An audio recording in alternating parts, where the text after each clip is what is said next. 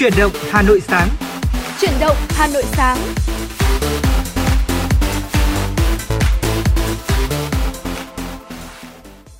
Tuấn Kỳ và Lê Thông xin được kính chào quý vị thính giả và chào mừng quý vị thính giả đến với chương trình Chuyển động Hà Nội sáng đang được phát trực tiếp trên tần số AM 96 MHz của Đài Phát thanh và Truyền hình Hà Nội và đang được phát trực tiếp trên uh, trang web là hanoitv.vn.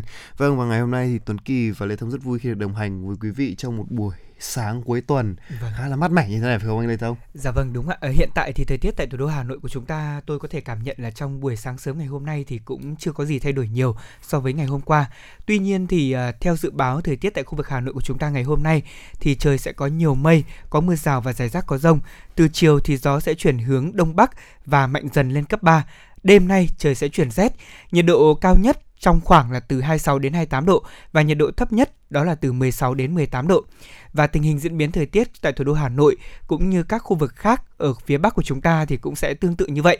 Ờ, ở khu vực Tây Bắc Bộ thì nhiệt độ cũng sẽ là thấp nhất từ 16 đến 18 độ, có lúc có mưa và cao nhất từ 27 đến 29 độ. Nhiệt độ tại khu vực Đông Bắc Bộ ngày hôm nay thì cũng sẽ giảm hơn một chút. Ở khu vực ờ, vùng núi sẽ là từ 12 đến 14 độ và khu vực Đông Bắc Bộ từ 15 đến 17 độ đó là nhiệt độ thấp nhất ạ và trời cũng sẽ có thể có mưa. Còn trong khoảng nhiệt độ cao thì cũng sẽ là từ 26 đến 28 độ giống với cả khu vực thủ đô Hà Nội của chúng ta. Như vậy là khoảng từ đêm nay đúng không ạ? Vâng. Thì trời sẽ chuyển lạnh hơn và chúng tôi cũng thông tin để quý vị và các bạn chúng ta có kế hoạch để có thể sắp xếp ờ, việc giặt rũ quần áo của mình này cũng như là đi lại được thuận tiện hơn. Vâng đúng như vậy rồi. Và nghe nói là đêm nay thì và chiều tối đêm nay thì sẽ có mưa cho nên là nếu như mà quý vị buộc phải ra ngoài buổi đêm hay là buổi tối muộn gì đó nói chung là cũng tùy vào việc từng người thôi. Thì đừng quên là áo mưa này ô này và có lẽ là phải có thêm bộ áo rét nữa. Bộ dạ, áo để cho nó đỡ rét về tuần sau là bắt đầu trời sẽ bắt đầu trở lạnh đúng không nào? Và phải nói rằng là cá nhân tôi tôi thấy rằng là uh, những cái thời tiết mà lạnh như này là điều rất là mong chờ Đấy, trong ờ, trong tất cả các mùa vẫn thích nhất là mùa lạnh. Vì sao Tuấn Kỳ lại thích mùa lạnh nhất? Thực ra là cái nói chung là do là cái gọi là sao ta sở thích của người béo thôi tức là chúng tôi ấy thì uh, đối với những người mà kiểu hơi uh, thừa cân một chút ấy thì cái việc mà mùa đông thì họ sẽ không bị quá nóng này ừ. họ sẽ cảm thấy ngoài họ còn cảm thấy rất ấm nữa mặc dù là không mặc nhiều áo những người gầy đó đó ừ. là một lợi thế của việc mà bạn hơi mũm mĩm một chút ấy thì dạ. nó sẽ là như vậy Đấy, và phải nói rằng là cứ mùa đông ấy thì anh thông có phải công nhận với tôi một điều là ngủ rất sướng không cảm giác ngủ rất là tuyệt vời không Vâng, à, đúng là như vậy. Bao giờ cũng vậy khi mà thời tiết chuyển sang uh, mùa đông đúng không ạ? Mùa lạnh thì chúng ta ngủ bao giờ cũng ngon hơn. À, tuy nhiên thì uh, đối với những chương trình buổi sáng như thế này thì Lê Thông lại cảm nhận rằng là từ khi mà bắt đầu làm chuyển động Hà Nội ạ thì thói quen dậy sớm của tôi lại được duy trì trở lại. À, đây là một thói quen tôi nghĩ rằng là cũng khá là tốt đấy ạ để chúng ta có thể uh, có được một sức khỏe tốt. Khi mà buổi sáng chúng ta dậy sớm thì chúng ta sẽ làm được nhiều việc hơn này. Và cũng có thời gian tôi cảm nhận rằng là khi mà mình dậy thật sớm đấy ạ thì một ngày của mình nó có nhiều thời gian hơn so với những gì mà mình nghĩ. Trước đây cuối tuần nếu như mà không phải đi làm thì tôi cũng sẽ thường là có một thói quen giống như các bạn trẻ khác, đó là sẽ ngủ nướng thêm một chút. Thế nhưng mà từ khi bắt đầu đi làm chuyển động hà nội thì đồng hồ sau khi mà reng lên một hai tiếng thôi là tôi đã dậy ngay rồi. Dạ. và khi dậy ngay thì trên đường đi đến đài thì tuấn kỳ có công nhận với tôi rằng là ngắm nhìn hà nội buổi sáng sớm thật là yên bình đúng không nào đúng thật và lúc đấy là ít có ít người và ừ. lúc đấy là chúng ta sẽ được nhìn thấy là những cảnh là um, các bà cụ sẽ đi tập uh, dưỡng sinh ở khắp mọi nơi đấy đúng họ rồi. tụ tập thành một nhóm rồi họ cùng nhau tập theo điệu, điệu nhạc nhìn rất là yên bình phải nói như vậy à, tuy nhiên thì dịch bệnh ấy thì cũng đã làm giảm mấy cái điều tôi dùng từ làm giảm đi nhiều rồi đấy tuy nhiên thì cái hình ảnh đó nó vẫn xuất hiện nhưng mà đó là một cái sự thân thuộc mà tôi tôi rất là nhớ nó ở dạ. trong thời gian à, chúng ta gọi là à, giãn cách đó. nhưng mà thôi bây giờ chúng ta đã trở lại bình thường hơn rồi nên là đã đã đỡ hơn rất là nhiều Đấy. tuy nhiên thì à, lúc mà nói về cá nhân tôi một chút thì cái buổi sáng sớm mà mà từ khi làm chuyển động Hà Nội buổi sáng ấy thì không hiểu tại sao tôi có một cái khả năng rất đặc biệt. Nên tôi còn dậy trước ở chung đồng hồ cơ. Ừ, thế thì tốt quá. Phải nói là vâng nó rất là tốt. Tuy nhiên thì là có những cái hôm mà tôi ngủ rất là muộn phải nói những cái hôm mà tôi phải thức dậy tôi làm việc chẳng hạn thì tôi vẫn có thể dậy sớm rất trước đồng hồ và tôi, tôi tắt chuông. Đấy nhưng mà do cái vấn sức khỏe của mình vẫn chưa đến giờ làm cho nên bản thân tôi là quyết định là sẽ phải ngủ tiếp thêm vài phút nữa để coi như là đảm bảo cái công công việc của mình đó. Dậy à. sớm đúng là rất là tốt nhưng mà đôi khi là chúng ta bị gọi là sao nhỉ thành một thói quen như vậy chúng ta phải thiết lập một uh, chế độ sinh hoạt hợp lý hơn. Đúng rồi. ví dụ như là Tuấn Kỳ thường hay làm việc vào buổi đêm quá muộn thì buổi sáng dậy bao giờ cũng vậy tinh thần của chúng ta nó cũng sẽ bị giảm đi một chút xíu đấy ạ. Uh, cho nên là Lê Thông nghĩ rằng là việc mà quý vị khởi động một ngày mới thì chúng ta cũng là khởi động một cái quá trình của cơ thể để chúng ta hoạt động. Chính vì vậy mà chúng ta cũng cần uh, tạo cho cơ thể của mình những thói quen tốt hơn để có thể điều chỉnh để bảo vệ sức khỏe của mình. Thì đó cũng là những gì mà Lê Thông và Tuấn Kỳ muốn uh, gửi gắm đến quý vị trong buổi sáng ngày hôm nay và à. bây giờ thì uh, Tuấn Kỳ sẽ dành tặng cho chúng tôi một giai điệu âm nhạc được không nào? À, tất nhiên rồi, à, tôi sẽ dành tặng cho quý vị một giai điệu âm nhạc à, trước khi đến với những cái thông tin mà ngày mà trong buổi sáng ngày hôm nay Tuấn Kỳ và Lê Thông sẽ cập nhật đến cho quý vị.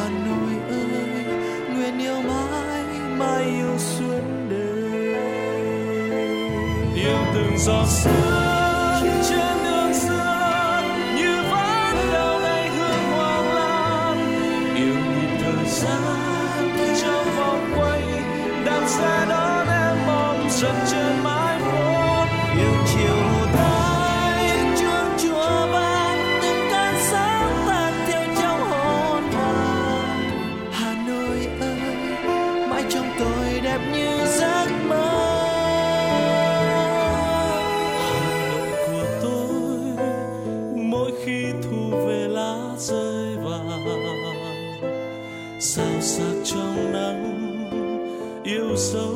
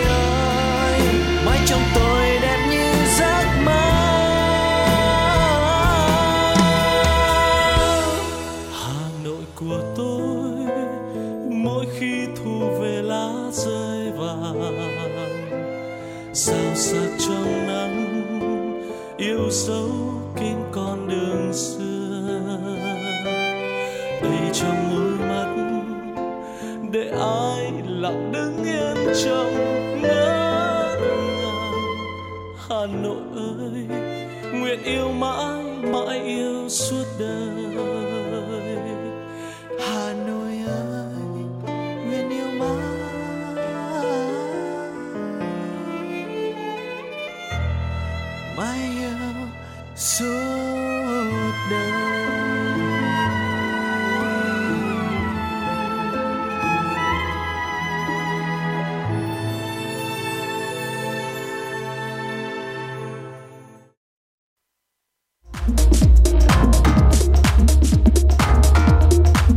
vị và các bạn đang trên chuyến bay mang số hiệu FM96.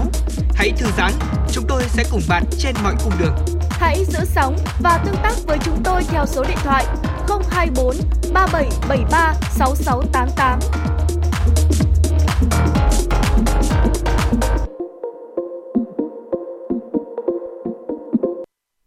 Vâng thưa quý vị, vừa rồi là một uh, ca khúc chúng tôi mới gửi đến cho quý vị trong buổi sáng ngày hôm nay. Còn ngay bây giờ sẽ là những uh, thông tin mà chúng tôi sẽ cập nhật đến cho quý vị ngay bây giờ.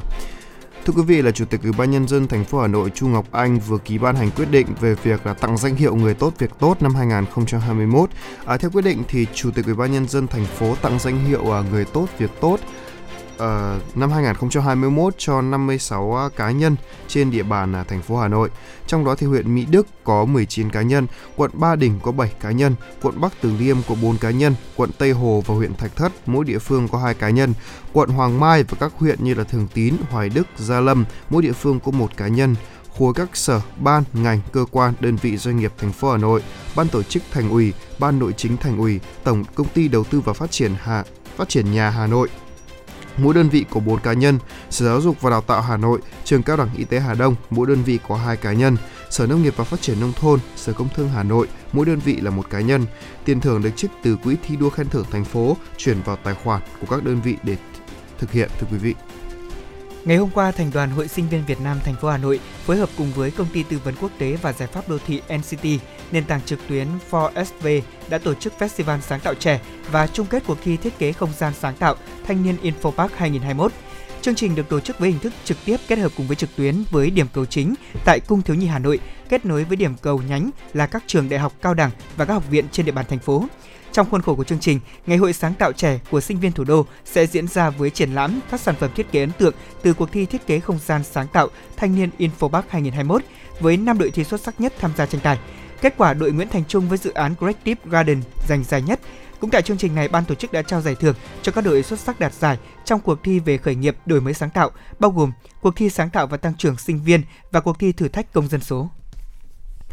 Thưa quý vị là Công an thành phố Hồ Chí Minh vừa mở cao điểm đợt 2 cấp thẻ căn cước công dân gắn chip cho người dân trên địa bàn thành phố. Thành phố Hồ Chí Minh hướng tới mục tiêu từ nay cho đến ngày 31 tháng 11, gần 3,5 triệu thẻ căn cước công dân sẽ được cấp. Theo đại diện lãnh đạo Phòng Quản lý Hành chính và Trật tự xã hội, trong thời gian tới, người dân sử dụng căn cước công dân gắn chip có thể truy cập ngay lập tức mà không bị phụ thuộc vào kết nối mạng thông qua các thiết bị cho phép đọc thông tin trên chip à, giúp việc xác thực danh tính có thể thực hiện ngay lập tức, hạn chế tối đa việc là giả mạo danh tính.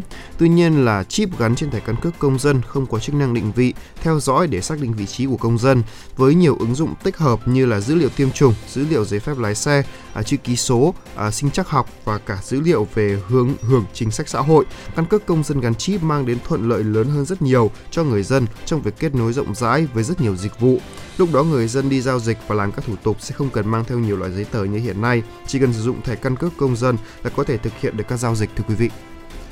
Chương trình hồi sinh rác thải nhựa triển khai tại Hà Nội. Chương trình bước đầu được triển khai với 3 trụ cột, đó là xây dựng hệ thống thu gom, huấn luyện, truyền thông và chuyển giao tái chế. Chương trình hồi sinh rác thải nhựa hướng đến thúc đẩy mô hình kinh tế tuần hoàn trong quá trình quản lý rác thải nhựa thông qua phân loại rác tại nguồn, thu gom và tái chế rác thải nhựa. Đầu tiên đối với việc xây dựng hệ thống thu gom, chương trình tiến hành tuyển chọn và xây dựng các đại lý thu gom trên đường phố, các trạm thu gom lớn, mạng lưới lao động ve chai tự do trên địa bàn Hà Nội, lập các hội nhóm ở từng khu vực. Tiếp theo, hoạt động huấn luyện truyền thông được triển khai đến các đối tượng liên quan trực tiếp của chương trình là người lao động ve chai tự do, các hội thu gom, trạm thu gom, đại lý ve chai, giúp họ nắm bắt được những thông tin về việc đảm bảo điều kiện vệ sinh an toàn lao động trong quá trình thu gom rác thải nhựa. Đồng thời, chương trình cũng đẩy mạnh lao động, đặc biệt là đẩy mạnh những hiệu ứng về truyền thông đại chúng về lợi ích của phân loại rác thải tại nguồn, thu gom rác thải nhựa, tổ chức lễ phát động nhằm nâng cao nhận thức và truyền cảm hứng để cộng đồng cùng chung tay bảo vệ môi trường. Cuối cùng trong hoạt động tái chế, chương trình sẽ sử dụng những rác thải nhựa đã được phân loại và thu gom phục vụ cho việc sản xuất bao bì. Những loại nhựa không thể tái chế sẽ được chuyển thành dầu đốt. Vâng thưa quý vị, vừa rồi là một số một trong những thông tin đầu tiên trong à, ngày hôm nay mà chúng tôi muốn chia sẻ cho quý vị. Và tôi muốn chia sẻ với anh Lê Thông như thế này, đấy là ngày hôm qua là một ngày mà lẽ là ngày mà bản thân tôi đã chờ rất lâu rồi. Đó là cái ngày mà đường sắt trên cao đã chính thức được đi vào hoạt động đúng không nào? Dạ. Vâng và bản thân tôi đã mong ngóng cái ngày uh, ngày này lâu lắm rồi. Ừ. Tức là hồi mà tôi học lớp 9 tức là cách đây khoảng bao lâu nhỉ? Cách đây cũng khoảng độ 7 năm rồi đấy, hơn 7 năm trời rồi. Thì uh, tôi um, tôi một ước mơ đấy là được học một trường chuyên uh, Nguyễn Huệ đó. Thì lúc ấy mẹ tôi cứ bảo tôi là bây giờ nếu như mà con um, con uh, thích học cái thế thì con cứ đỗ đi xong ừ. rồi đường sắt trên cao làm xong con sẽ đi của bằng cái tuyến đấy đấy và sẽ yên tâm là con vẫn học trường được chuyên. Đấy, nhưng bây giờ thì tôi đỗ đỗ chuyên rồi chuyên thì cũng đỗ rồi đại học cũng đỗ rồi cũng tốt nghiệp luôn rồi. Mà bây giờ đường sắt nó mới chạy. Đấy. Tôi nghĩ rằng là cái thời gian mà Tuấn Kỳ nói đấy ạ có thể gọi dùng chung một từ đó là thanh xuân của chúng ta. À, có rất là những nhiều những người như Lê Thông hay là Tuấn Kỳ và đặc biệt rất nhiều những người dân của thủ đô Hà Nội trong ngày hôm qua họ đã rất là vui mừng rất là phấn khởi. Tại vì à, tuyến đường sắt Cát Linh Hà Đông cũng đã chính thức đưa vào vận hành. Và suốt ngày hôm qua trên Facebook của tôi thì có rất là nhiều những hình ảnh rất là nhiều những bài đăng những video clip những uh, thông tin chia sẻ về sự trải nghiệm đầu tiên của những người dân thủ đô đối với tuyến đường sắt Cát Linh Hà Đông này. Ở cảm quan mà nói thì chúng ta nhìn qua Tuấn Kỳ có thể thấy là cũng khá là hiện đại và đặc biệt là cũng đáp ứng được ờ, yêu cầu về đi lại uh, cho rất là nhiều những người dân. Trong đó tôi thấy được là có hình ảnh của những cụ già các cụ có những chia sẻ rất là xúc động trên báo chí rằng là họ thậm chí còn đang nghĩ rằng là công trình này không biết đến bao giờ mới xong thì thật may mắn đến thời điểm cầm tấm vé và được đi vào khoang tàu thì họ chắc chắn rằng là à chúng ta đang sống giữa Hà Nội và chúng ta đã được đi tàu điện uh, trên cao rồi Vâng, đúng như thế. À, nói đến tàu điện thì đấy cũng là một ký ức mà ngày xưa của người Hà Nội đúng không? Đúng nào? rồi. Đấy, tôi thì cũng tôi thì chưa được thử đi cái loại hình giao thông này nhưng mà nghe đến đường sắt trên cao tôi cảm thấy rất là vui rồi. Tôi ừ. thì cũng đã có may mắn là được uh, thử uh, đi đường sắt uh, đi một cái tuyến đường tàu điện ngầm ở Singapore và ở Tokyo đó. Tuy nhiên thì uh, cảm giác tôi cũng ước mơ một ngày giá mà Việt Nam cũng có một cái, cái tuyến đường như vậy. Nó vừa nhanh vừa gọn tôi thấy cái tốc độ di chuyển của đường sắt của hai quốc gia rất nhanh. Dạ. đó cho nên là tôi rất là thích. Còn khi mà đi cái tàu khi mà nghe nói Việt Nam có tàu điện thì tôi cũng cảm thấy rất là vui Đấy, vâng. tôi cảm thấy rằng là đấy đất nước chúng ta nó có một cái phương tiện công cộng như này chúng ta vừa có thể ngắm nhìn đường phố này chúng ta vừa có một cái những cái trải nghiệm ở trên đó và tôi chắc chắn một điều rằng là cái việc mà chúng ta tôi nghĩ rằng là cái việc mà chúng ta đi uh, tàu điện như thế này ừ. thì sẽ thúc đẩy cái việc là chúng ta đúng giờ nhiều hơn đó Ờ, một phần rất là quan trọng tôi nghĩ rằng là mà tàu điện mang lại đó chính là một nền giao thông trong tương lai của Hà Nội sẽ phát triển rất mạnh mẽ. Và tôi nghĩ rằng là nếu như mà uh, có một điểm để có thể gọi là so sánh giữa tàu điện Hà Nội với cả ký ức của những người ở thế hệ trước đấy ạ thì chắc chắn như Tuấn Kỳ nói vừa rồi tôi cũng rất đồng ý. Đó chính là tiếng tàu điện Leng Keng của Đúng người rồi. dân Hà Nội xưa. À, có thể nói rằng tàu điện bây giờ thì chạy khác hơn, công nghệ hiện đại và nhanh hơn cũng như là được đầu tư kỹ lưỡng hơn và đặc biệt là có thể thấy rõ điều này thông qua ánh mắt, nụ cười và niềm vui của những người ngày hôm qua đã được uh, thử nghiệm cảm giác đi tàu điện trên cao như thế này. Tuyến tàu điện này thì thưa quý vị là uh, theo Ủy ban dân thành phố Hà Nội cho biết thì trong giai đoạn 1 tức là trong 6 tháng đầu đấy ạ thì sẽ có 15 ngày đầu chở khách miễn phí và thời gian mở cửa tuyến Metro Cát Linh Hà Đông từ 5 giờ 30 và đóng tuyến sẽ là 22 giờ.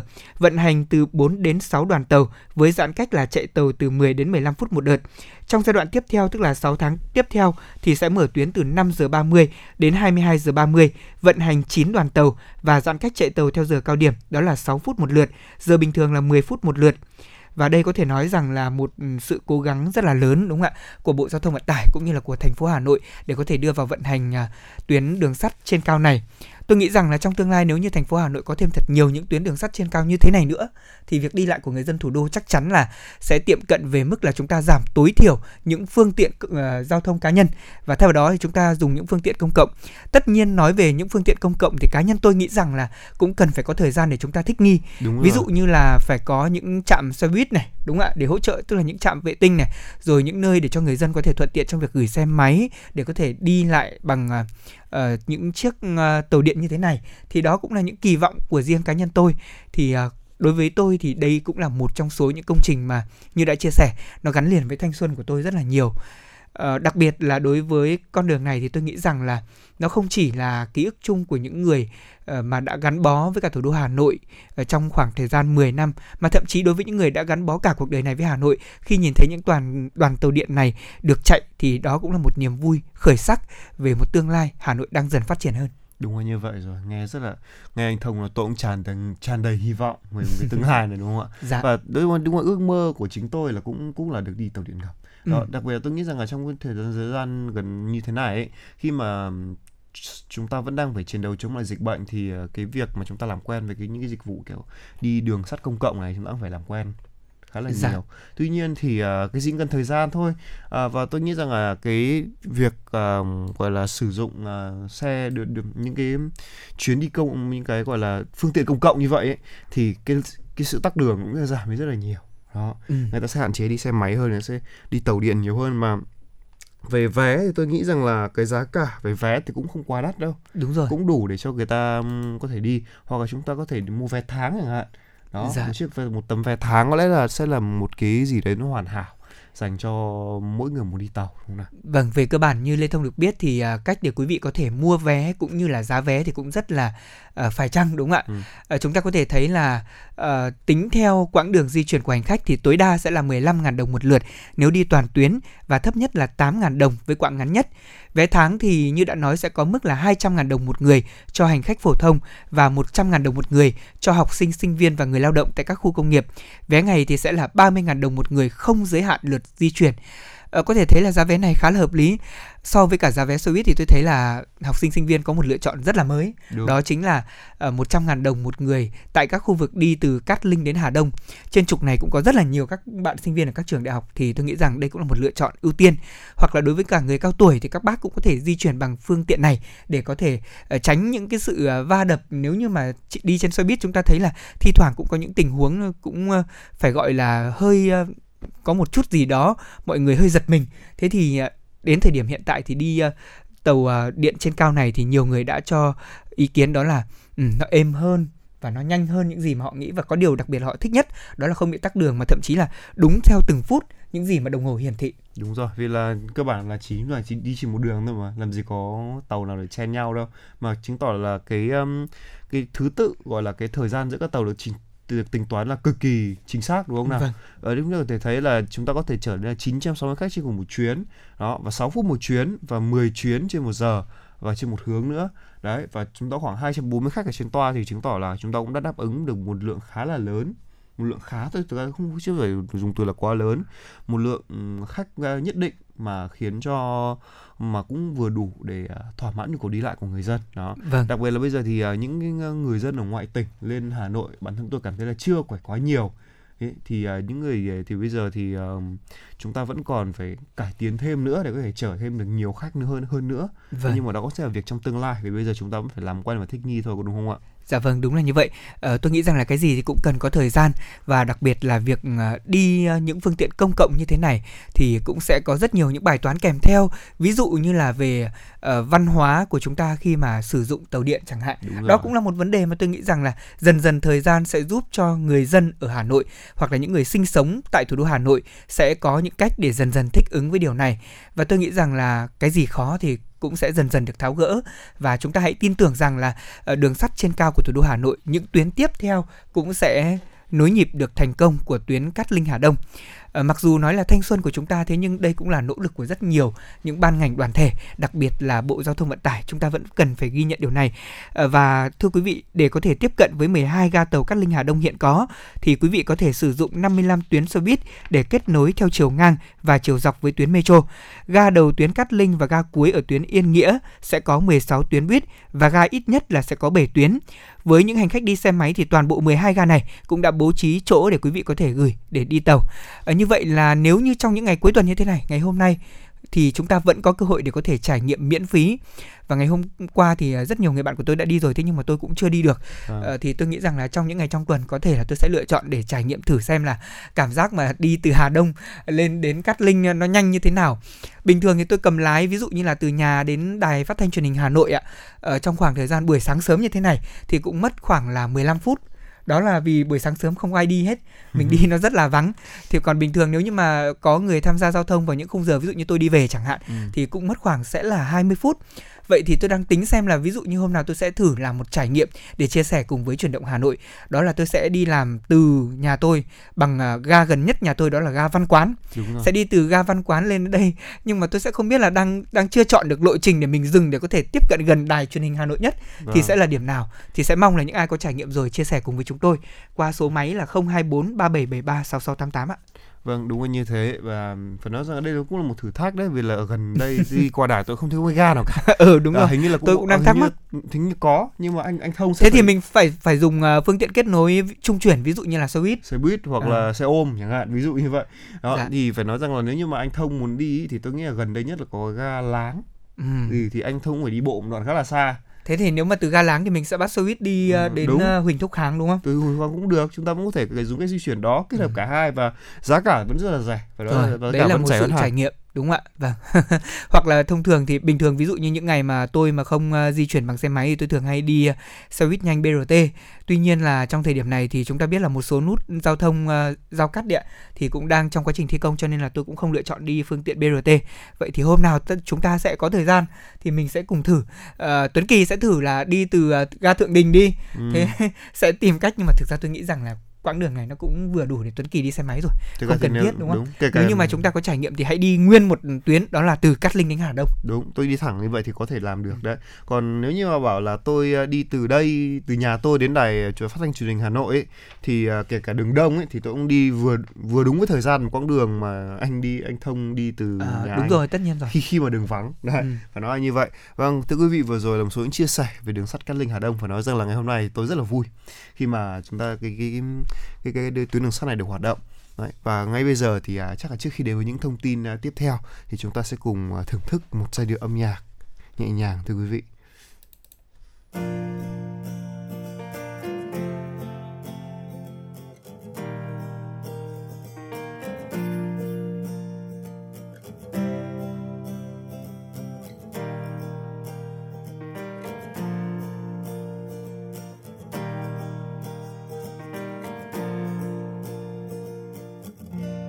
xuống phố sáng tinh mơ, dạo qua góc công viên. Có bao điều người người chào bình minh đang đến, nhìn cụ già tập dưỡng sinh, sao trong tâm ta thấy bình yên? Một hà nội rất thân quen, yeah. Mặt trời hồng rạng rỡ, phố xa bỗng nhiên càng đông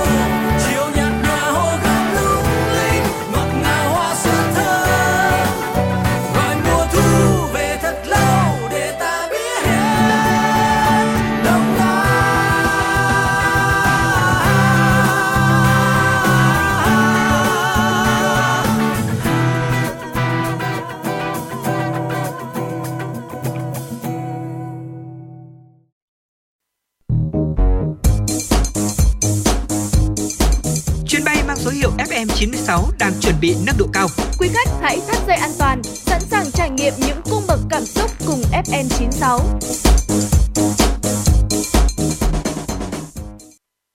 Vâng thưa quý vị, vừa rồi là một ca khúc chúng tôi muốn gửi đến cho quý vị. Còn ngay bây giờ sẽ là tiếp tục những thông tin mà phóng viên của chúng tôi đã cập nhật đến cho chương trình. Thưa quý vị là chiều ngày mùng 6 tháng 11 thì Ủy ban nhân dân quận Ba Đình tổ chức uh, diễn tập về nội dung là triển khai mô hình trạm y tế lưu động tại phường uh, Giảng Võ thưa quý vị. À, theo tình huống giả định thì à, trạm y tế lưu động phường Giảng Võ sẽ được phụ trách à, bao gồm là 306 hộ gia đình với tổng với tổng số ca mắc à, tổng số ca F0 là 52 và 250 trường hợp F1 được điều trị. À, cách ly tại nhà, trạm đã có danh sách cụ thể từng hộ gia đình trong khu vực quản lý và theo dõi danh sách F0, F1 đang cách ly tại nhà và danh sách những người mắc bệnh mãn tính và phụ nữ mang thai trong khu vực phụ trách.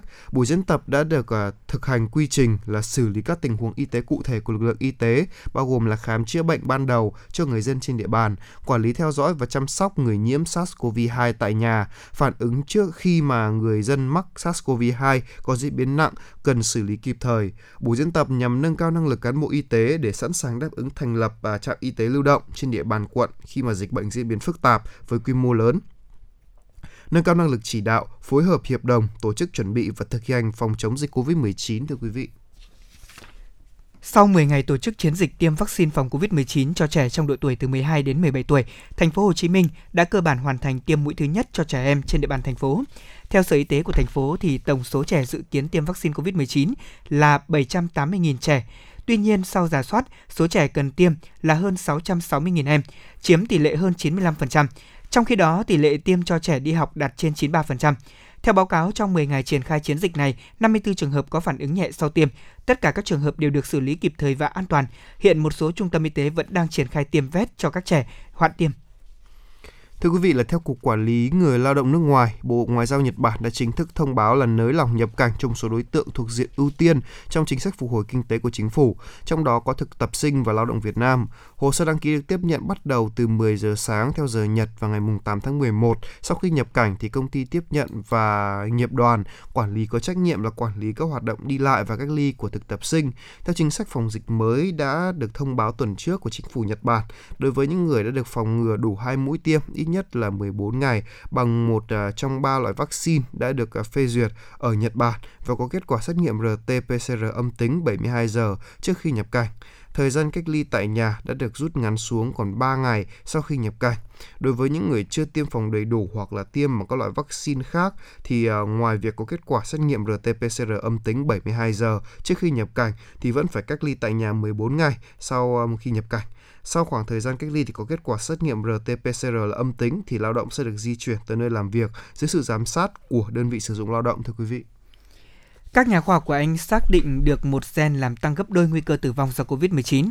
Qua đó giúp giới y khoa hiểu rõ hơn về nguyên nhân tại sao có những người dễ mắc bệnh, đồng thời mở ra hướng đi mới trong phương pháp điều trị COVID-19. Nghiên cứu của các nhà khoa học thuộc trường đại học Oxford cho biết khoảng 60% những người gốc Nam Á có một loại gen đặc biệt khiến họ có nguy cơ tổn thương cao nếu mắc phải COVID-19. Các chuyên gia cho rằng phát hiện này đã phần nào lý giải ảnh hưởng của đại dịch COVID-19 tại nước này. Các nhà khoa học kết luận rằng nguy cơ bệnh trở nặng, thậm chí là dẫn đến tử vong, có thể là do sự khác biệt về ADN. Nghiên cứu mở ra hướng đi mới trong điều trị hiệu quả COVID-19, do hầu hết các phương pháp điều trị hiện nay chỉ đang tập trung vào việc thay đổi cách thức mà hệ thống miễn dịch phản ứng với virus này. Vâng thưa quý vị, vừa rồi là một số thông tin uh, chúng tôi mới cập nhật đến cho quý vị. Còn tôi xin phép được hỏi anh Lê Thông là bây giờ nhá. Anh Lê Thông ở Hà Nội bao nhiêu lâu rồi nhỉ? À, tôi thì tính đến nay thì cũng khoảng là 10 năm đấy ạ. 10 năm ở Hà Nội. À, bây tôi đố anh biết là Hà Nội có bao nhiêu cửa ô? À, tất nhiên rồi Hà Nội của chúng ta có 5 cửa ô. À vâng, phải nói rằng là đúng. Tôi không thực ra thì đó cũng điều chúng tôi học được nhưng mà sau một khoảng thời gian tìm hiểu ấy phải nói là Hà Nội có nhiều hơn 5 cửa ô đấy ừ. anh Thông ạ. Thế thì uh, Tuấn Kỳ có thể chia sẻ thêm là ừ. uh, vì sao mà Tuấn Kỳ biết đến những cái thông tin này? Thực ra thì uh, ngày hôm trước ấy thì uh, cái hồi mà tôi học uh, vào uh, học cấp 2 ấy thì uh, người thầy của tôi, người thầy giáo dạy sử của tôi trước cũng là học sinh của thầy giáo Lê Văn Lan cũng đề cập đến cái vấn đề này. Ừ. Lúc ấy thì tôi cũng chưa tin lắm đâu. Thế nhưng mà bản thân tôi thì uh, ngày hôm trước thì tôi cũng được một người người anh người bạn đã chia sẻ cho tôi bài viết này. Ừ. Tôi thấy khá là thú vị để có thể gọi là chia sẻ đấy. Chúng ta đã biết thì Hà Nội người ta thường nói là Hà Nội có 5 cửa ô nhưng đây là năm cửa ô chính nổi tiếng nhất của Hà Nội. Đấy không biết là chúng không biết là tôi còn nhớ được hết năm cửa ô này không. Đây đầu tiên là ô Quan Trường này, ô Đống Mác này, ô cầu giấy này còn ô gì nữa nhỉ Vâng, ô ví dụ như là ô chợ dừa này. Ô chợ dừa đúng, đúng rồi. không ạ? Rồi, còn một ô chúng ta cũng có ô Yên Phụ nữa. Ô Yên Phụ đúng rồi.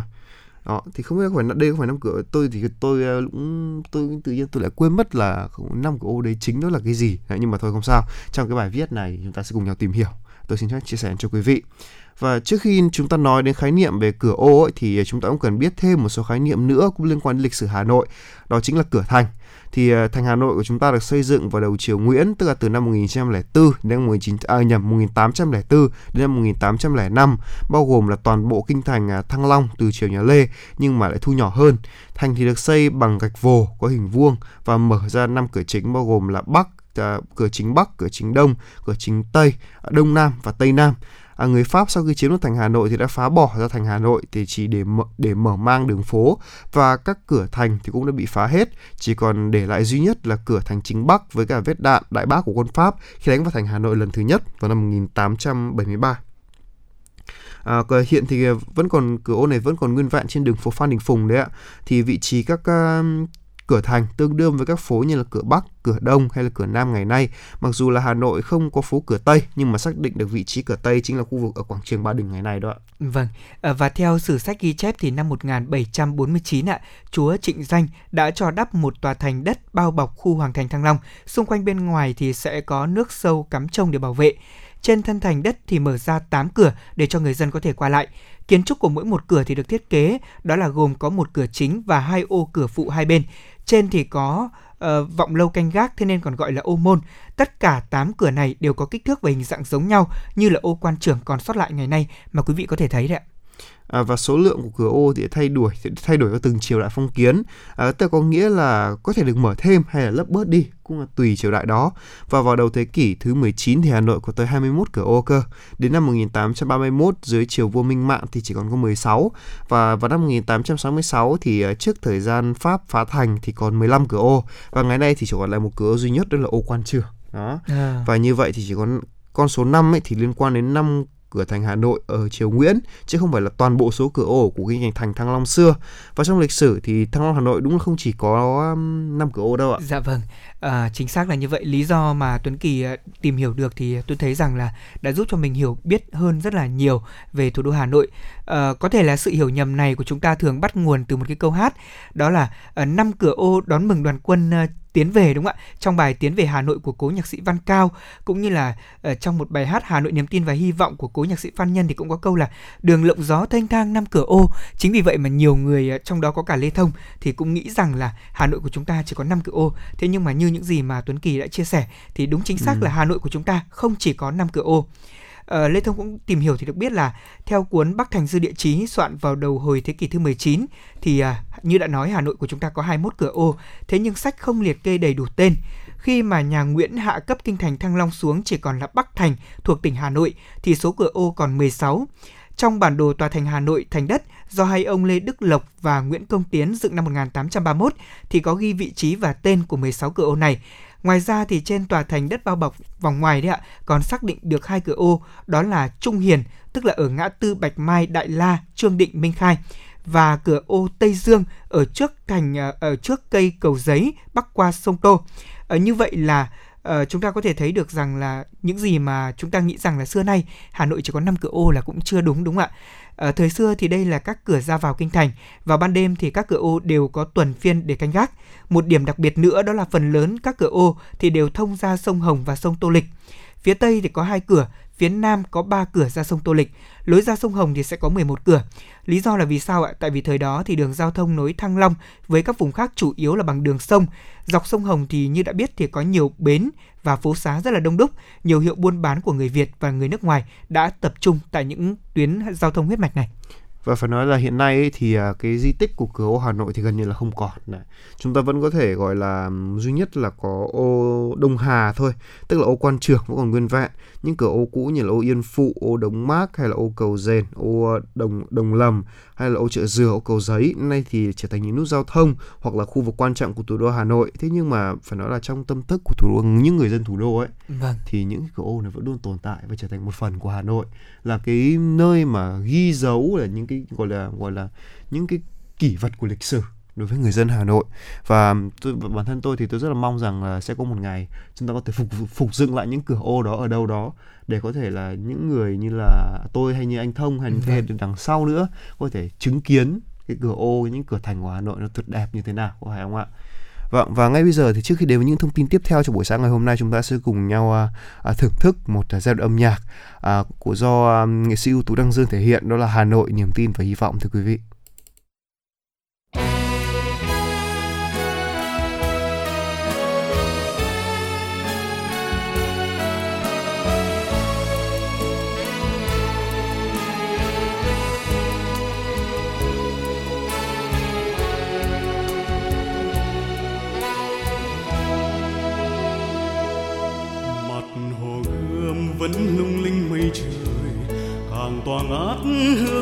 Qua thủ đô, đường lòng gió thanh thang năm cửa nghe tiếng cười không quên niềm thương đau hà nội đó, niềm tin yêu hy vọng của núi sông hôm nay và mai sau. Chân ta bước lòng ung dung tự hào kìa nòng pháo vẫn vươn lên trời. cao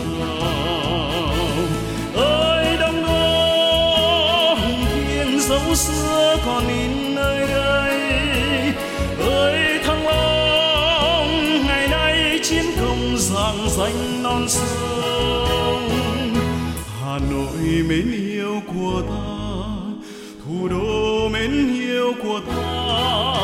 Ta ngồi xa mãi giang gió. Soi bóng đêm trường sơn lắng trong nước sông cửu long. Nhẹ nâng bước chân hành quân, dệt nên tiếng ca át tiếng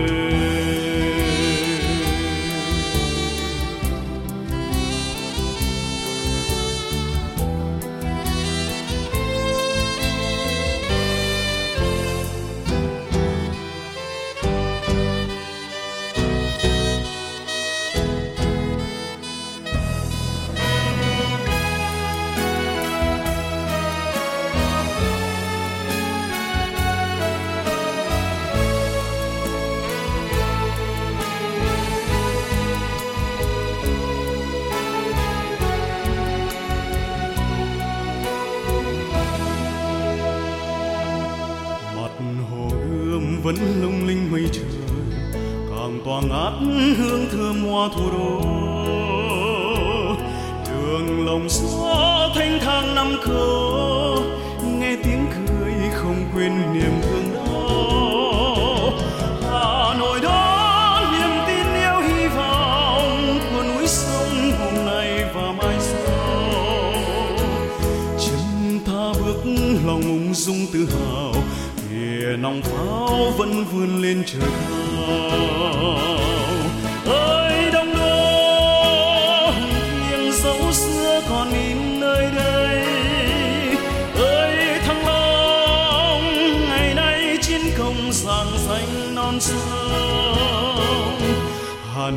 Mến yêu của ta thủ đô mến yêu của ta là ngôi sao mãi rạng rỡ, sáng soi bóng đêm trường sơn lắng trong nước sông cửu long. Nhẹ nâng bước chân hành quân dệt nên tiếng ca tiếng bom rền Nội chúng ta vọng lời ca thiết tha.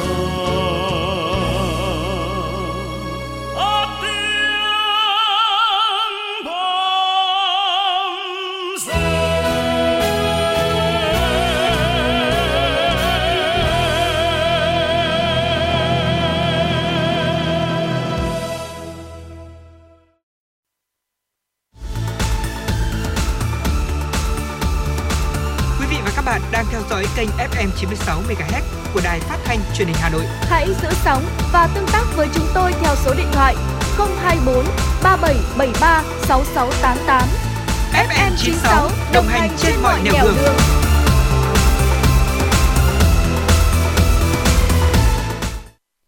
Quý vị đang đồng hành cùng với chúng tôi trong chương trình truyền động Hà Nội của Đài Phát thanh Truyền hình Hà Nội và bây giờ sẽ là những thông tin tiếp theo mà phóng viên của chúng tôi vừa cập nhật.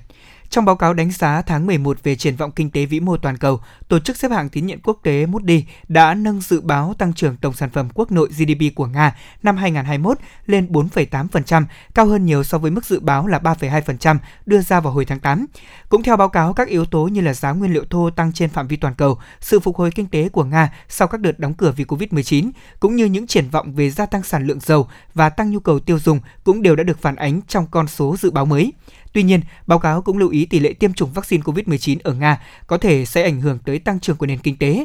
Trái ngược với đánh giá lạc quan về triển vọng tăng trưởng kinh tế của Nga, báo cáo của Moody đã hạ dự báo tăng trưởng GDP của Mỹ từ 6,5% xuống còn 5,4% của nhóm các nền kinh tế phát triển và mới nổi hàng đầu thế giới G20 là từ 6,2% xuống còn 5,8%. Thưa quý vị, Singapore sẽ thưởng khoản tiền gần 3.000 đô la Mỹ cho mỗi nhân viên y tế vì sự dũng cảm và nỗ lực công hiến trong cuộc chiến chống dịch COVID-19. Bộ Y tế Singapore cho biết là tất cả nhân viên y tế trực tiếp chống dịch sẽ được nhận giải thưởng chăm sóc sức khỏe COVID-19. Họ có thể đến từ các bệnh viện công, các phòng khám hay là tổ chức cộng đồng như là Viện Dưỡng Lão. Bộ Y tế Singapore cũng trao một khoản tài trợ trị giá gần 7,5 triệu 7.500 đô la Mỹ cho mỗi phòng khám y tế công. Đây là những đơn vị đầu tiên tiếp nhận các bệnh nhân COVID-19 trong hệ thống y tế của quốc đảo này. Thưa quý vị, sau lễ hội ánh sáng Diwali, người dân thủ đô New Delhi đã thức dậy trong lớp khói mù độc hại nhất năm do người dân đốt pháo hoa nhân dịp lễ này. Chỉ số PM2.5 tại thủ đô của Ấn Độ có nơi đã lên tới 999 microgram trên mét khối. Theo Tổ chức Y tế Thế giới, chỉ số PM2.5 vượt 25 microgram trên một mét khối là hoàn toàn không an toàn. Bụi mịn PM2.5 trong không khí có thể gây ra các bệnh như là tim mạch và hô hấp cũng như là ung thư phổi. Tại Ấn Độ, mỗi năm có hơn 1 triệu người chết vì ô nhiễm không khí. Tòa án tối cao của nước này hàng năm đều ban hành lệnh cấm đốt pháo trước lễ hội Diwali, song người dân hiếm khi thực hiện nghiêm túc. Lễ hội Diwali năm nay còn diễn ra đúng dịp nông dân ở các bang lân cận của Delhi đốt rơm dạ để chuẩn bị cho vụ mùa tiếp theo đã khiến tình trạng ô nhiễm ngày càng thêm trầm trọng hơn. Thưa quý vị là 8 người đã thiệt mạng và hàng trăm người đã bị thương trong buổi mở màn lễ hội âm nhạc Astro World tại Houston, uh, Texas, Mỹ. Giới chức thành phố Houston đã ghi nhận có trên 300 người đang được điều trị ngay tại bệnh viện gia chiến ở hiện trường, trong khi 23 người khác đã được chuyển đến bệnh viện. Tình trạng đông đúc dẫn đến hoảng loạn và một số người bị thương. Nhiều người đã ngất, bất tỉnh và càng gây ra tâm lý hoang mang cho đám đông. Ở thời điểm xảy ra sự việc thì có 50.000 người tập trung tại công viên RG nơi tổ chức lễ hội âm nhạc. Daily Mail Anh cho biết là hàng chục xe cứu thương, nhân viên cứu hộ ờ, sẽ xuất hiện tại các ờ, điểm tổ chức lễ hội âm nhạc thường niên lần thứ ba này. Sở Cảnh sát ờ, cứu hỏa Houston đã xác nhận là phải thực hiện phương pháp hồi sức tim phổi với hai người. Một phóng viên địa phương đăng tải trên mạng xã hội cho rằng là nhiều người đã được chuyển đến bệnh viện thưa quý vị. Dạ vâng ạ, thưa quý vị, đó là những thông tin quốc tế mà phóng viên của truyền động Hà Nội vừa cập nhật cho quý vị trong chương trình ngày hôm nay. Và quý vị đừng quên là quý vị có thể yêu cầu những giai điệu âm nhạc hoặc là thông tin cùng với chương trình những vấn đề mà quý vị quan tâm về số hotline đường dây nóng 024 3773 6688 và có thể là quý vị cũng có thể nhắn tin cho chúng tôi trên fanpage của chương trình truyền động Hà Nội FM 96 ạ. Còn bây giờ thì chúng ta sẽ cùng quay trở lại với phần thông tin và chia sẻ cùng với các thính giả. Tuấn Kỳ này không biết là ở trong buổi tối nay như đã dự báo thì thời tiết Hà Nội của chúng ta sẽ chuyển lạnh và tôi nghĩ rằng là trong một hai ngày nữa thì uh, người dân tại thủ đô Hà Nội cũng như là tại các tỉnh phía Bắc sẽ cảm nhận rất rõ được uh, đợt không khí lạnh này vậy thì trong những ngày lạnh như thế này ạ thì việc mà chúng ta ăn uống những đồ ăn thức uống đặc biệt là những đồ ăn thức uống nóng ấm thì chắc chắn là sẽ là một trong số những uh, lời khuyên rất là tốt dành cho tất cả mọi người vậy thì đối với cá nhân riêng Tuấn Kỳ thì Tuấn Kỳ sẽ thích uống loại thức uống nào vào thời điểm này Vâng thì uh, bản thân tôi thì uh, là người rất thích uống nước. Ừ. Bản thân tôi thì uh, nếu như mùa đông tôi càng thích uống nước lạnh. Đó. Ừ. Đấy, vì là bản thân với tôi cảm thấy như thế này, tức là mùa mùa đông không biết là anh Lê Thông công nhận không là mùa đông chúng ta thường lười uống nước hơn mùa hè. Đúng. Vì chúng ta không có cảm giác bị mất nước, chúng ta không có cảm giác là ừ chúng ta cần phải uống nước. Thế nhưng mà một ngày ấy, vẫn nên uống đủ gọi là từ một lít rưỡi đến 2 lít nước bởi vì sao vì uh, cái điều này sẽ giúp ích cho cơ thể chúng ta rất nhiều dạ vâng. và đặc biệt là mùa đông những bạn nào hay bị khô da mà uống đủ nước rồi thì chúng ta sẽ không cần phải nghĩ đến cái chuyện là phải sức kem dưỡng ẩm làm gì nữa. Uống đủ nước là đã đủ rồi có đúng không nào? Đó còn ờ, còn cái việc mà mùa đông chúng ta gọi là rất là khó để có thể ờ, gọi là hấp thụ uh, nước vào người ấy, thì tôi có một số đồ uống sau đây. Đó tôi sẽ gợi ý một số loại đồ uống để cho quý vị có thể uh, thử. Còn nếu như mà chúng ta muốn có những trải nghiệm độc đáo trong khoảng thời gian mà chúng ta đi uh, chúng ta vào mùa đông chẳng hạn thì hãy thử như tôi uống nước lạnh vào mùa đông. Cũng là khá thú vị nha anh Lê Thông. Tức là lúc đấy vào buổi sáng sớm thì tôi, tôi thường làm một cốc nước lạnh thì lúc ấy là tôi sẽ cảm thấy sảng khoái hơn rất là nhiều. Đấy là Tuấn Kỳ thôi chứ Đúng còn rồi. mọi người thì không thể không thể ai cũng có thể uống nước Đúng lạnh rồi. được đâu. Tại vì là thực ra thì Tuấn Kỳ cũng đang hơi ngược so với cả những gì mà Lê Thông nghĩ ấy. Ờ, tại vì tôi nghĩ rằng là ví dụ như là phát thanh viên thì chúng ta cũng không nên là uống nước lạnh quá nhiều. Tuy nhiên đây chỉ là sở thích mà tôi nghĩ tôi khuyến cáo thôi. khuyến cáo Tuấn Kỳ là chúng ta chỉ uống vào những ngày mà mình không phải đi dẫn thôi Đúng. đấy để cho đảm bảo là cổ họng của mình nó sẽ không gặp những vấn đề về thanh quản hoặc là những vấn đề liên quan viêm họng chẳng hạn. Thế còn thực tế ra thì uh, tôi đang nói đến một trong số những loại đồ uống mà rất là nhiều người yêu thích đó là những đồ uống nóng. À, ví dụ Hà Nội của chúng ta có trà nóng thời điểm này? Đúng đúng đặc biệt là hiện tại chúng ta có một cái món mà đầu tiên tôi muốn chia sẻ được cái món mà đơn giản dễ làm nhất. Ừ. đó món trà gừng. Đó tưởng chừng như giờ nghe nó hơi gọi là dùng để giải cảm đúng không? Thế nhưng mà phải nói thật đấy là khi uống trà trà gừng vào một trời đêm mưa chẳng hạn mưa lạnh lạnh một chút đi ha. Cảm giác cũng rất là tuyệt. Mà cách mà pha trà gừng ấy tôi thấy nó cũng dễ thôi. Đó chỉ cần một chút gừng the này à, và một chút uh, một chút mật ong này và thêm một chút chanh nữa. Đó à, như phát thanh viên chúng ta nha là chúng ta sử dụng là thức uống này cũng cực kỳ tốt ừ. tốt cho giọng nói này thậm chí là còn giúp tăng sức đề kháng này. Đấy chúng ta đã có ngay một cái tách trà gừng rất là nhiều công dụng giải vừa làm ấm cơ thể này giải rượu này giảm nhức đầu này giúp tinh thần tỉnh táo hơn này. Và chỉ cần có tách trà gừng ấm ấy thôi thì mùa đông chúng ta sẽ dễ dàng hơn sẽ gọi là dễ dàng vượt qua rất nhiều. Ừ. đấy hay là tôi vẫn thường nói đùa là ôm cốc trà gừng mà còn ấm hơn cả nắm tay người yêu. Đấy dành cho những anh em là chưa có người yêu nha đúng là Tuấn Kỳ uh, chia sẻ vừa rồi thì chúng ta cũng thấy rằng là uh, trà gừng là một thức uống rất là quen thuộc rồi. Thế nhưng mà có một trong số những loại thức uống nữa mà chúng ta cũng có thể thử vào thời điểm thời tiết như thế này. Đó chính là uh, chúng ta có thể sử dụng trà quế mật ong quý vị ạ. Ừ. uh, nhắc đến quế thì bao giờ chúng ta cũng nghĩ tới những cái hương vị rất là thơm. Cá nhân tôi thì cũng đang ấp ủ và đang dự định là tôi cũng sẽ làm những món ăn có liên quan đến cả quế. Tại vì thời điểm này nếu như mà ví dụ như mà chúng ta làm bánh chẳng hạn có một chút ừ, bột quế này thì chắc chắn là nó cũng sẽ thơm hoặc ừ. là chúng ta uống trà mà chúng ta ừ, pha pha chế bằng trà quế mật ong đấy ạ. Vâng thì cũng sẽ giúp cho chúng ta cảm nhận được vị ngọt thanh của mật ong này cũng như là hương thơm nồng nàn của quế. Điều này thì uh, theo lê thông được biết thì sẽ giúp cho chúng ta tránh được cảm lạnh. Trà quế thơm ngon còn giúp cho cơ thể của chúng ta có thể kiểm soát cân nặng rất là hiệu quả. Đúng rồi kỳ cũng có thể tham khảo đúng nhá. rồi cái này thứ tôi cũng đang thử rồi. Và à, bản thân thì tôi thì uh, gia đình tôi khi mà nấu nước dùng phở ấy là cũng cho quế vào. Thế nhưng mà mới gần đây tôi cũng học một cách pha trà quế cũng rất là thơm. Đó mặc dù là tôi biết là quế khi mà sắc ra làm nước ấy khi ừ. mà thì nó cũng không có vị gì nhiều nhưng mà tôi thích uống tôi thích uống là vì trời sao, sao nó cứ hấp dẫn tức là chúng ta tưởng tượng là chúng ta uống một món đú chúng ta không thể dừng lại được á thì đó chính là quế đấy ừ. cái món quế này nó làm cho tôi cảm thấy rất là hấp dẫn mặc dù tôi biết là mặc dù tôi biết là uống nhiều sẽ bị nóng nhưng mà trời ơi có sao đâu. Đang mùa đông mà chúng ta đang cần một hơi ấm đúng không nào? Và có một món trà này khá là lạ nhá. Cái món trà đến từ Anh Quốc. Đó là cái món à, trà sương mù. Đó là kết hợp của cái trà gọi là Earl Grey một loại trà đen rất nổi tiếng đến từ Anh Quốc đó. Và kết hợp cùng với cả hương cam chanh của bergamot kết hợp cùng với cả bọt sữa đánh tan kiểu latte khá là lạ. Tuy nhiên thì đây là một kiểu khá là cầu kỳ nhá. Cho nên là tôi nghĩ rằng là chúng ta nên à, nếu có thời gian thì cứ làm thử để trải nghiệm thôi. Còn tôi xin hỏi là anh Thông ạ anh có thích uh, uống sô cô la nóng không? Tôi thì cũng không phải là người thích uh, sô cô la lắm. Thế nhưng mà uh, thường thường thì nếu như mà được mời thì chắc chắn là tôi sẽ đi đấy. À, vâng. Vâng phải nói như thế này. À, tôi đã từng cái này tôi tự sáng tạo nha. Tôi à, là một con à. phải dùng từ thế nào ta? Tôi là một người rất đam mê sô cô la hay mẹ tôi vẫn thường gọi tôi là tại con bị nghiện cái món này rồi à? Đấy mẹ tôi thường còn nói là thế. Thì lúc đấy mà vì à, tôi đã từng nghĩ rất nhiều món làm với sô cô la có thể kể đến như là một cái thanh sô cô la bình thường nhá ừ. thì sẽ bẻ thành người ta ăn tôi thì nung ra tôi sẽ nung nó ra và tôi sẽ pha gọi nung thì tức là mình à, nấu ra đúng không? Gọi là hấp cách thủy đó chúng ừ. hấp cách thủy ra. Xong rồi chúng tôi sẽ kiểu pha với cả nước và một tí gọi là sữa đặc vào. Để tôi uống rồi tôi bảo mẹ tôi mẹ ơi ca cao nóng này mẹ uống đi. Đấy nhưng mà thực ra thì nó tôi biết thừa nó không phải là cacao đâu. Nó cũng chỉ là kiểu sô cô la sô cô la pha loãng ra thôi. Đấy nhưng mà tôi vẫn uống thích uống như vậy. Mặc dù tôi biết là có rất nhiều những cái dòng gọi là cacao nóng ở ngoài kia ừ. rất là ngon. Đó chúng ta có thể mua bột về pha sẵn. Thế nhưng mà cái việc mà chúng ta tự làm theo một cách nó khá là phá cách như vậy đi nhưng sẽ mang những trải nghiệm khác đúng không nào? Cái này thì tôi cũng chưa thử thế nhưng mà nếu như mà hôm nào có điều kiện thì tôi cũng sẽ thử để làm uh, ví dụ như là nhân trong uh, bánh mà tôi sẽ làm thôi. Đúng rồi. Chứ còn tôi thì không thích ăn sô cô la ngọt quá nhiều. Thế còn uh, một trong số những thức uống nữa mà tôi nghĩ rằng là cũng rất là phù hợp với cả quý vị cũng có thể tham khảo. Ví dụ như là ca cao hay là cà phê nóng chẳng hạn thì ờ, đây cũng là những ờ, thức uống mà chúng ta có thể sử dụng trong thời điểm này. Nhiều người thì quen uống ờ, ví dụ như là cà phê sữa đá hoặc là cà phê phin đen, đúng không ạ? Vâng. Thế nhưng mà trong thời điểm này thời tiết Hà Nội chuyển lạnh rồi thì món cà phê của chúng ta uống nóng thì cũng là một lựa chọn mà bắt đầu ngày mới cũng khá là tuyệt vời. Vâng, đúng như thế và phải nói thật là tôi rất là muốn là một ngày mà anh Thông có thể chia sẻ những cái danh sách món ăn mà anh anh Thông đã làm cho quý vị thính giả nghe. Và tôi nghe khá là thú vị và bây giờ thì đến là lúc có bảy rưỡi sáng rồi.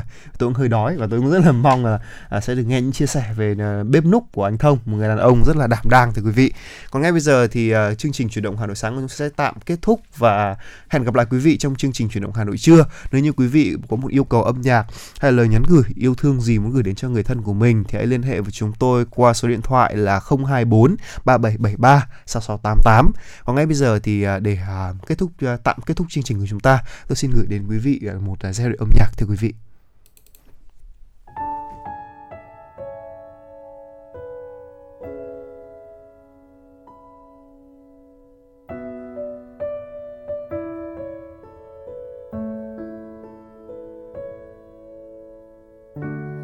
Con hỏi ước mơ của mẹ thế nào?